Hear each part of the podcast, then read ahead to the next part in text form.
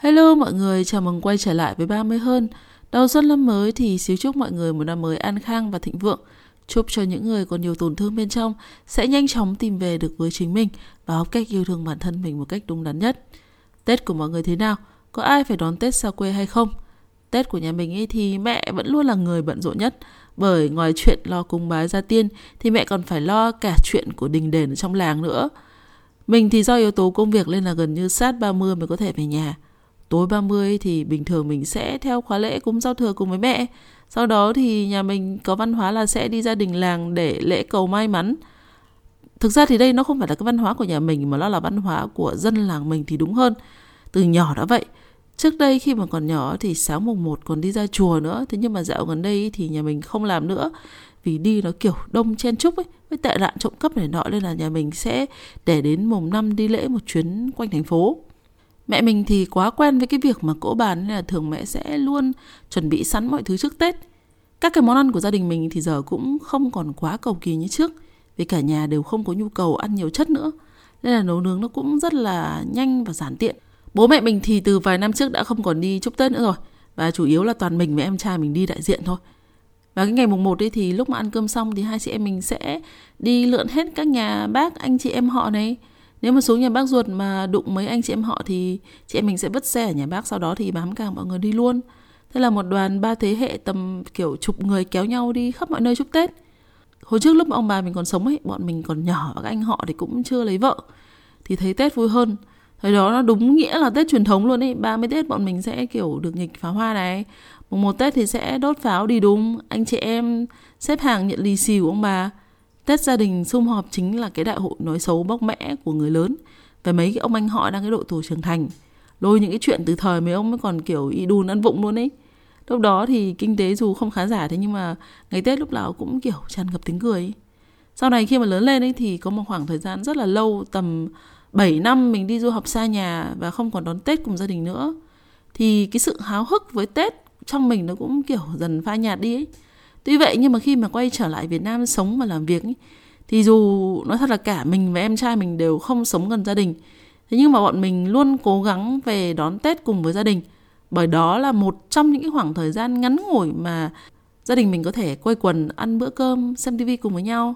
Thực ra trên thực tế thì gia đình mình không phải lúc nào cũng hoàn hảo, cơm lành canh ngọt đâu. Bố mẹ mình thì có những cái mâu thuẫn mà họ không thể giải tỏa trong nhiều năm ấy bố mình với bác mình còn kiểu không nói chuyện với nhau nữa cơ. Mà những cái mâu thuẫn của họ nó kiểu khó hiểu lắm. Chị em mình thì là những cái người trẻ ở giữa. Bọn mình đủ khôn lớn để không bị mắc kẹt ở trong cái mâu thuẫn của thế hệ trước. Nên bọn mình vẫn giao hảo với tất cả mọi người bình thường. Bởi lẽ bọn mình không muốn giống những cái thế hệ trước là ôm đồm những cái thứ giận hờn vu vơ, để rồi mỗi lần nhìn thấy nhau lại kiểu mặt nặng mày nhẹ.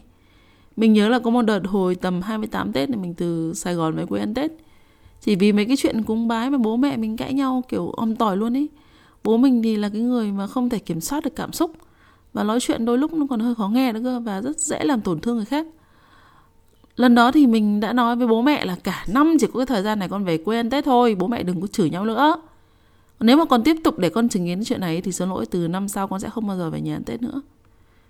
Vì cái không khí nó rất là u uất, và con không muốn mình phải chịu đựng cái không khí này sau này thì bố mẹ mình cứ đến tết thì vẫn cãi nhau thôi thì nhưng mà sẽ cố gắng nhịn để có được cái không khí êm đềm cho các con ấy năm nay thì khi mà mình về quê ăn tết thì điều mình thấy rõ nhất đó là cái thế hệ của bố mẹ mình giờ đây đã càng ngày càng già bác cả nhà mình thì cũng đã kiểu 70 80 tuổi rồi. Người thì mất khả năng nghe, người thì ra vào vô bệnh viện, người thì bị tiểu đường. Mấy anh chị em họ mình tụ tập với nhau nói chuyện riêng ấy thì cái thằng anh họ của mình thì đã từng sống và làm việc tại Singapore rất là nhiều năm từng công bố là sẽ không bao giờ quay trở lại sống ở Việt Nam. Sau nhiều năm lăn lộn nơi xứ người thì năm nay nó cũng đã quyết định quay trở về quê hương, mở chi nhánh và làm việc gần gia đình. Nó bảo tao thấy mẹ tao càng ngày càng già. Vì các cụ gặp phải chuyện không may ấy, nó có thể xảy ra bất kỳ lúc nào.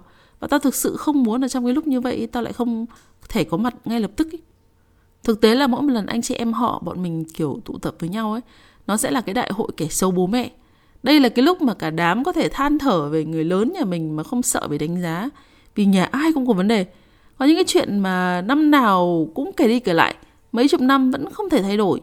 Nhưng mà đồng thời bọn mình cũng hiểu được một cái chuyện đó là nó đã quá trễ để họ có thể thay đổi và cái điều duy nhất bọn mình có thể làm đó là để họ có thể tận hưởng một cái tuổi già bình yên và hạnh phúc à, bằng cái cách là bọn mình hãy sống tốt tự lo cho bản thân được ủng hộ họ làm những cái thứ mà khiến họ thanh thản nói thật như mình ấy thì chỉ khoảng tầm một năm trở lại đây mình mới thực sự bắt đầu thấy thương và thông cảm cho bố mẹ mình. Mình nhận ra họ sinh ra trong cái xã hội kiểu còn nghèo đói ấy. họ không có cơ hội được tiếp nhận những cái kiến thức từ bên ngoài, giống như tuổi trẻ của bọn mình. Xã hội về cái nề nếp gia đình ép họ phải sống tuân theo một cái quy chuẩn nhất định. Họ không có cơ hội trải nghiệm hay được sống và làm những cái điều mà mình mong muốn. Cả cuộc đời của họ phải hy sinh và sống quên mình để có thể sinh tồn và chăm sóc cho gia đình, nuôi dạy con cái, bố mẹ, dòng tộc, vân vân.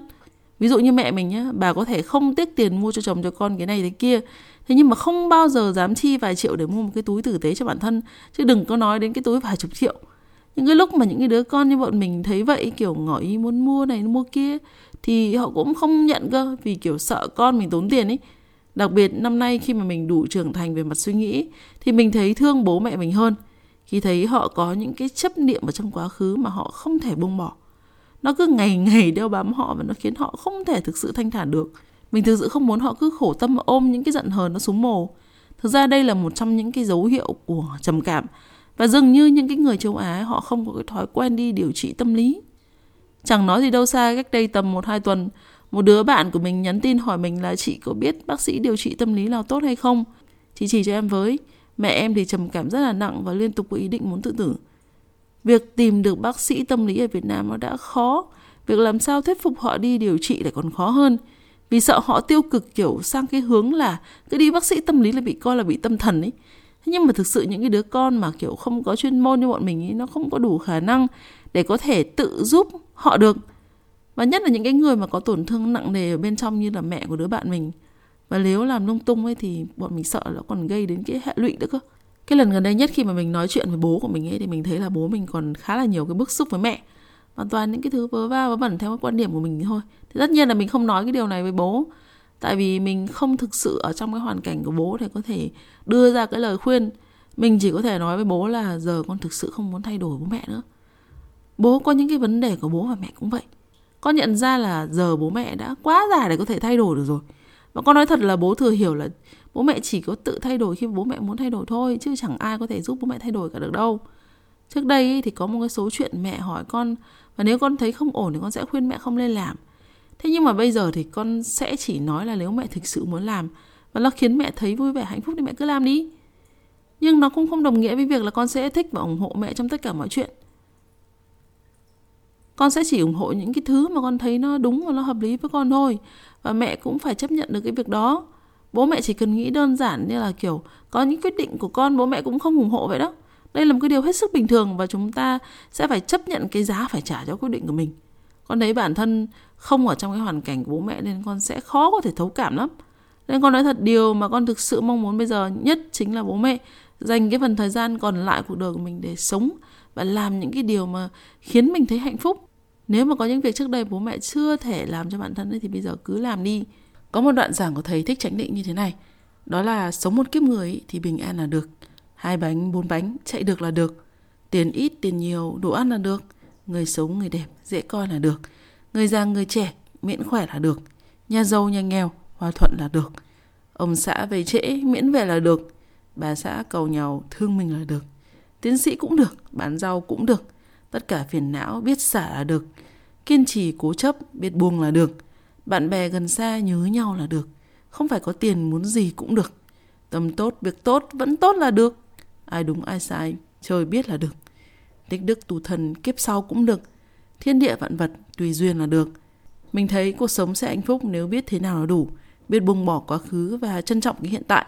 Gia đình là cái thứ quan trọng nhất. Bố mẹ dù thế nào, đến cuối cùng cũng vẫn là cha mẹ, nếu được hãy học cách thông cảm cho những cái vấn đề của bố mẹ một chút. Chúng ta không nhất thiết phải đồng tình với tất cả những hành động của họ, nhưng chúng ta nên thử đặt mình vào cái vị trí của họ để hiểu tại sao họ lại có những cái hành động như vậy. Cũng vì vậy mà khiến cho mình thanh thản và tránh lặp lại những cái bài học của họ. Một lần nữa thì mình chúc các bạn một năm mới luôn vui vẻ và hạnh phúc.